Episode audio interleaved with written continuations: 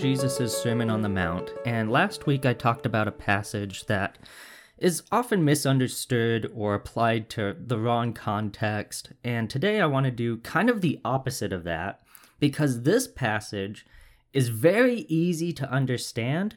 It's just incredibly difficult to put into practice. And it's the passage where Jesus talks about loving our enemies. And so, when we go through this passage today, what I want to do is not only talk about what the passage says, but I also want to talk about why we would want to follow what it says. Because what I've come to discover is if we have a hard time doing something or not doing something, it's usually because we don't have a really thorough understanding of why it's important to do that thing or to not do that thing. And I've kind of developed a saying over the years that if your only reason for doing something is because it's good, you're probably not going to do it. And in the same way, if your only reason for not doing something is because it's bad, then you're probably going to do that. And we usually need to have a good understanding of the benefits that come from doing things that are good and the harmful effects of doing things that are bad in order to help encourage us and remind us why we need to be doing things that are good and avoiding things that are bad. So, with that in mind, let's begin reading this passage here. It's in Matthew chapter 5, beginning at verse 43. Jesus says, You have heard that it was said, Love your neighbor and hate your enemy. But I tell you, love your enemies and pray for those who persecute you that you may be children of your Father in heaven. He causes his sun to rise on the evil and the good, and sends rain on the righteous and the unrighteous. If you love those who love you, what reward will you get? Are not even tax collectors doing that? And if you greet only your own people, what are you doing more than others? Do not even pagans do that? Be perfect, therefore, as your heavenly Father is perfect. So Jesus gives this instruction to love our enemies, pray for those who persecute you. And he goes in to talk about how God causes his sun to rise on the evil and the good, sends rain on the righteous and the unrighteous. And when he's doing this, he's pointing out that whether someone is good and following God or whether someone is bad or ch- and chasing after their own sinful desires, that regardless of what kind of life that person lives, that they still get to live in the world that God has created for them. They still experience sunshine and rain. And this is because God loves both of those people equally. God loves those who are serving him and following his paths of righteousness, and he loves those who renounce him and reject him and cause all kind of all kinds of mayhem in their life and the life of other people. It doesn't matter what kind of life we live, God loves all people equally. Of course, living in a life of sin does not bring God joy. It brings great disappointment from God on our part, and it causes a whole lot of problems to our life in general. So it's not that it doesn't matter how we live, but it's important for us to understand that the way we live does not affect God's love for us. And so the love that God has for us and the love that God has for our enemies is an equal love. And see, when we understand that and we begin to see people through God's eyes, how God loves them and how we are supposed to love them too, as we begin to do that, the benefit that that brings to us is it helps us to see others in a broader perspective. It helps us to see people more clearly rather than just through our tinted glasses of what we think they are like, or just in the experiences that we've had with them and the way that they've treated us, and to see them, and instead of seeing them through that small lens, we get a broader perspective and can see the person behind just what we've experienced from them. We can see the person behind just their actions or their attitudes, and we begin to see the person more clearly and understand that this is a person that God loves and God wants to have a deep relationship with, just like with each and every one of us. But it requires us to kind of break this image of the person that we have and begin to see them more clearly.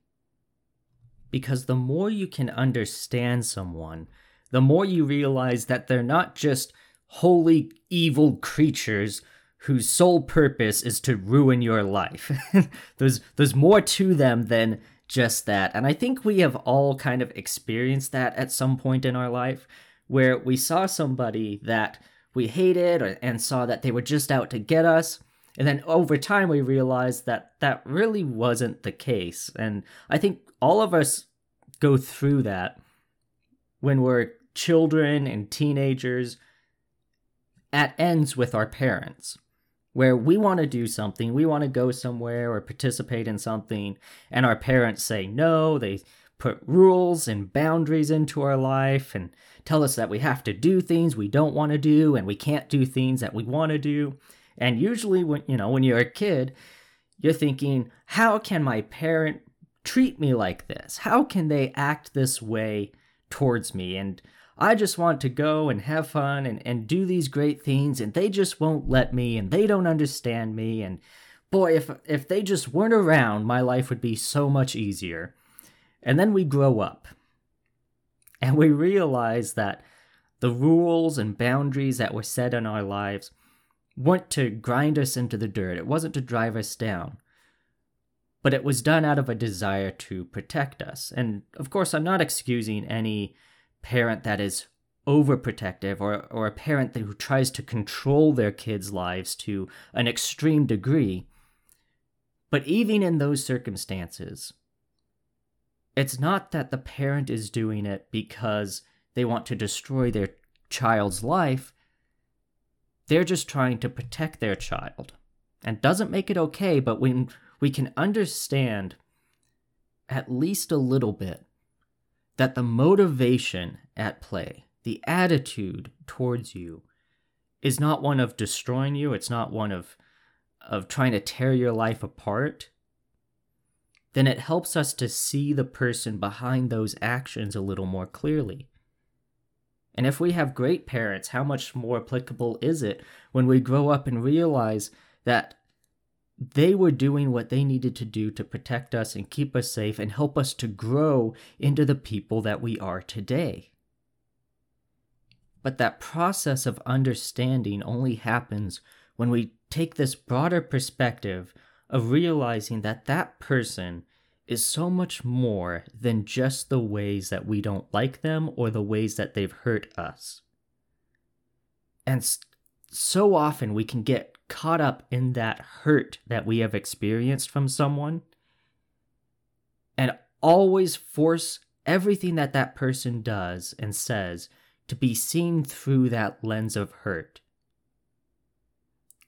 And in order for us to actually see the person behind that, we have to be able to look beyond our own hurt to the person themselves and to see that person in the way that God sees them. And when we can do that, when we begin to understand all of the people in our lives in that sense, then it allows us to see people more clearly and to see it in a more truthful way rather than a way that we've been lying to ourselves about them.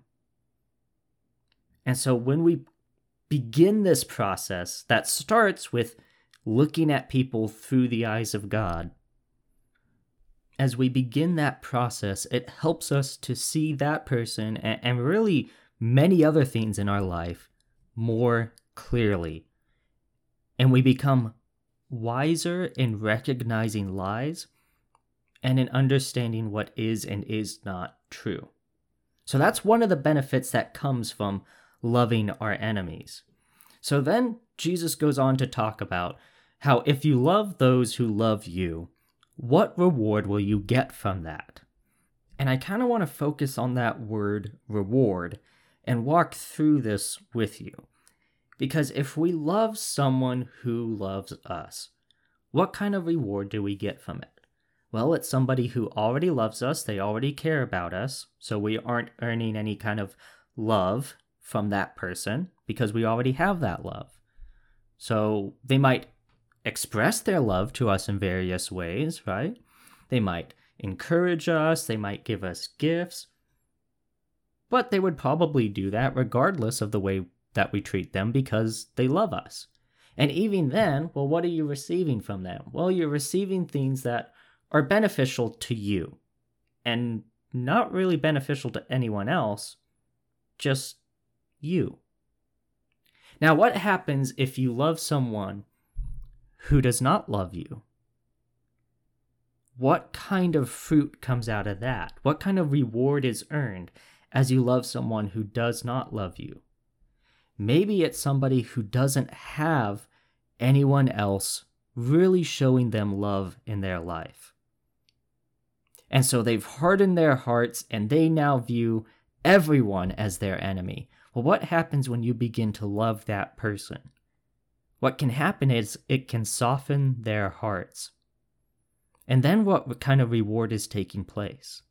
It's not just you receiving something from them, it's somebody who's been living with a hardened heart that you can begin to see that heart soften. And now, as they've put up these walls to keep other people out from hurting them, but those walls also keep out people who want to take care of them and love them. As you see those walls begin to come down, that person begins to receive the love of others and you can begin to see their life change. So, part of the reward that comes from loving an enemy, loving someone who does not love you, is that can begin to have a positive change on their life and in the lives of everyone that person interacts with. And then, of course, especially if that someone, if that person is someone who does not know God, and through your love for them, you're able to break down some of those walls guarding their heart and begin to talk to them about this God who loves them just as he loves you and the relationship that he wants to have with them, that they may see the light, understand the truth, and give their heart to God. And then another name is written in the book of life, another soul is saved. And what greater reward could there possibly be out of any work that is ever done than a soul returning to Christ. That is the greatest reward. That is the most meaningful of any work, any task that we set out to do. And so when we are loving our enemies, rather than just loving those who love us, and then we receive good things from them, that now we are loving our enemy and we are participating in the most meaningful of work, which is the winning of souls.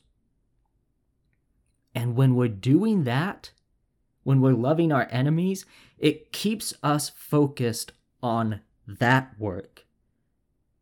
It keeps us from being focused on ourselves, and it keeps us focused on the work that God is wanting to do in this world. And this very much is the work that God wants to do in this world. And God cares so much about lost people. He cares so much about people who don't know them. And He cares about them so much that He even tells this parable in Matthew 18, verses 12 through 14, about how important it is to reach lost people. Jesus says, If a man owns a hundred sheep and one of them wanders away, will he not leave the ninety nine on the hills and go to look for the one that wandered off? And if he finds it, truly I tell you, he is happier about that one sheep than about the ninety nine that did not wander off. In the same way, your Father in heaven is not willing that any of these little ones should perish. So, this parable shows us that God finds so much more joy in a lost person coming to Him, a lost person being found, somebody giving their life to God. He finds so much more joy in that than about any righteousness done among the righteous. Because when we love those who love us, it mostly benefits just us. And it benefits us in ways that are temporary, ways that really don't have much significance in the eternal spectrum of things. But when we love our enemies, the impact it has on the eternal is so much more. And that's where our focus needs to be. Our focus needs to be on that eternal struggle that is always taking place, that war for people's souls. And if we're only loving those who love us, then we're not focused on that. It requires us to love our enemies as well. And I love that Jesus then really uses these pointed questions to drive that home. Where he says, you know, if you love those who love you, what reward will you get? Are not even the tax collectors doing that? And the tax collectors were probably the least popular people at that time. And he even goes on to ask, you know, if you greet only your own people, what are you doing more than others? Do not even pagans do that? And he really points out here that pagans, tax collectors, people who openly live in a life of sin, they only love their own people.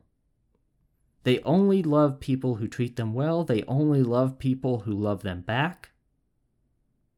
And if that's how you live, if, if you live in a way where you only love people who love you back, you're only nice to people who are nice to you, then you are no different than someone who has no relationship with God.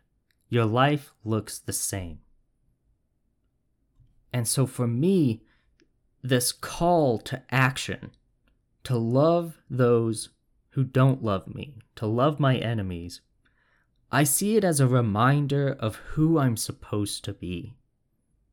That I'm not supposed to be like the rest of the world. I'm not supposed to be like someone who does not love God and who rejects who God is. I'm supposed to be a follower of Christ. And my life should reflect that. My life shouldn't look like the lives of everyone else. I shouldn't treat people the way that those who don't know God treat people. There's a higher standard that is set for me as a follower of Christ, and my life needs to look like that. Otherwise, my claims of being a follower of Christ really become hollow and empty because it looks just like the life of everyone else. And there's an old saying that I think applies really well to this, where if it looks like a duck, walks like a duck, swims like a duck, quacks like a duck, it's probably a duck. And we look at our lives with the understanding that those who love those who love them, who only greet their own people, and that term own people can be put into a lot of contexts, but we understand, right, who's our people and who's not our people. And I'm not just talking about racially, I'm talking about beliefs as well.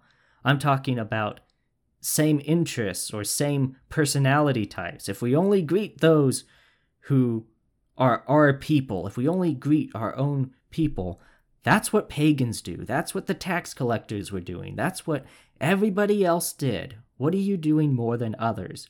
So if that's all we do, we just greet our own people, we only love those who love us. If it looks like a duck, quacks like a duck, swims like a duck, it's probably a duck. If we only love those who love us, greet our own people, nice to those who are nice to us, like the pagans do, then are you really a follower of Christ? Because your life is not reflective of Christ, it's reflective of those who don't know God. It's reflective of those who reject God. It's reflective of those lives of people who only serve themselves.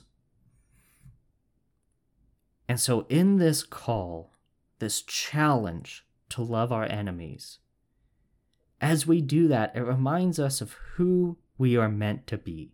That we are meant to be followers of Christ. We're not to be like the rest of the world, and we should have a life that reflects the character of Christ. And again, it's easy to understand that, and it's really difficult to put into practice. But I think if we understand these reasons of why it's important, that we're able to have a more clear perspective focused on things that truly matter so that we can live a life that we are called to live, a life that reflects Christ and is not like the rest of the world. That's why it's so important for us to do this. And when we can understand why that's important, I think it helps motivate us to do this thing that is difficult. It's not easy, but it's what we're called to do, and it's worth it. And it's certainly so much more worth it than ignoring this teaching that Christ has given to us. And so I want to leave us with the question of how do you treat your enemies differently than you would if you did not know Christ? And is there any difference? If you did not know Christ, if you were not a follower of God, the way that you treat your enemies, would it change at all? How does God want you to treat those who don't love you, those who are not nice to you? He calls us to love our enemies, to pray for those who persecute you. And our life needs to reflect that character of Christ. And so we do know Christ. We know who he is. We know what he has done for us, what he has sacrificed for us, even while we were still sinners. He died for us. And because of that, and because of this teaching, if we truly are followers of him, the way we treat our enemies should look differently than if we don't know him. So, how do you treat your enemies now? How have you treated them? Is it any different than you would have if you did not know Christ. And since you do know Christ, how will you treat your enemies going forward? How will you love them? How will you pray for them? Because it can't be like the rest of the world. It has to be like Christ. And that is today's Sermon in the Pocket. As always, if you have any comments or questions for me, I'd love to hear from you. You can reach me either through the Sermon in the Pocket Facebook page or email me directly at sermoninthepocket at gmail.com. And I encourage you, wherever you're listening to this, like it, share it, rate it, all of those things to help get the message out there. But until next time, thank you for taking the time to listen to me. Thank you for taking the time to study God's Word with me. And I pray that God's love and blessings will be upon you as you go throughout your day. See you next week.